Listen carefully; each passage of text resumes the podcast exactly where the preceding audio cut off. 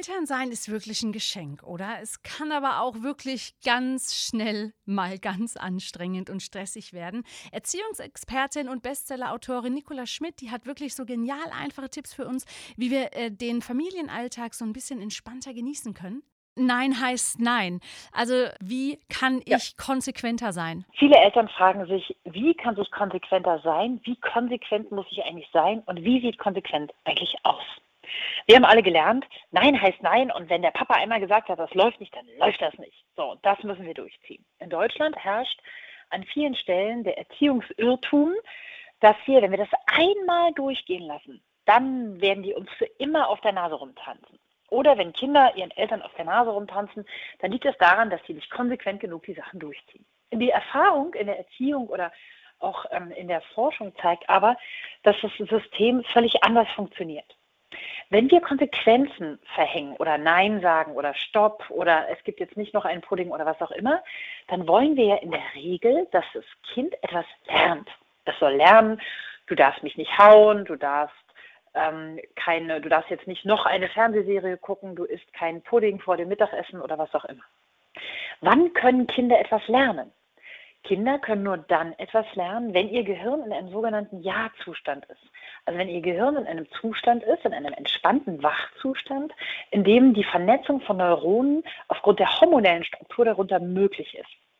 In dem Moment, in dem ich einem Kind versuche, etwas beizubringen, das müde, hungrig, gestresst ist, oder einem Kind, das ich gerade geschimpft habe, das ich also unter Stress gesetzt habe, vielleicht mit einer Drohung oder mit einem Wutausbruch oder mit meiner schlechten Laune, in dem Moment kann das Kind sowieso nichts lernen. Das heißt, wenn wir mal nicht logisch an die Sache rangehen, sondern psychologisch, dann heißt Konsequenz, wir richten uns konsequent nach der Verfassung des Kindes. Wenn das Kind in einer guten Verfassung ist, gibt es selbstverständlich keinen Pudding vor dem Abendessen. Wenn das Kind in einer schlechten Verfassung ist, dann kann es auch mal einen Pudding vor dem Abendessen haben. Ehrlich gesagt sind wir Erwachsene, gehen ja damit uns selber auch nicht andersrum. Wenn wir guter Verfassung sind, dann essen wir morgens gesund unseren tollen Joghurt und äh, gehen joggen und äh, machen abends unser Bauchmuskeltraining. Und wenn wir schlechter Verfassung sind, dann sitzen wir auf dem Sofa, essen Chips oder kaufen uns morgens schon das Croissant beim Bäcker an der Ecke. So, und genauso können wir das mit Kindern auch machen. Wir müssen mit denen nicht strenger sein als mit uns, denn wir sind ja nicht im Kasernenhof bei dem Militär, wir sind ja in der Erziehung eines jungen Homo sapiens. Und der soll lernen, es gibt Regeln, aber diese Regeln werden nicht auf Mord und kaputt durchgezogen, sondern diese Regeln sind auch dehnbar, wenn wir uns alle jetzt gerade nicht gut fühlen, weil wir einen ewig langen Einkauf hinter uns haben und um zwölf sollte es Mittagessen geben, jetzt ist es schon halb zwei. Wir sind alle fix und fertig, wisst ihr was, dann kriegt jetzt jeder mal eine Riegel Schokolade. Wir kommen erstmal an, räumen erstmal auf und dann koche ich. Es gibt natürlich Dinge, die wir nicht durchgehen lassen dürfen. Zum Beispiel, es wird nicht gehauen, nicht getreten, nicht geschlagen, nicht verletzt.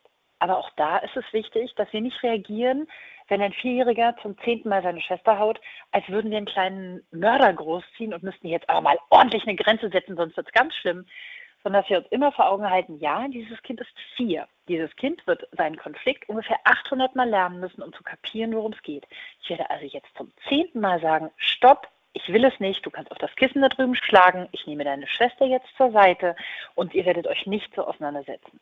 Aber ich sehe auch, du bist vier, du bist müde, du äh, musst eigentlich ins Bett oder du hast noch kein Abendessen gehabt oder dein Lego ist dir gerade auseinandergebrochen, du bist frustriert. Ich sehe, dass es schwierig für dich ist. Also was heißt Konsequenz?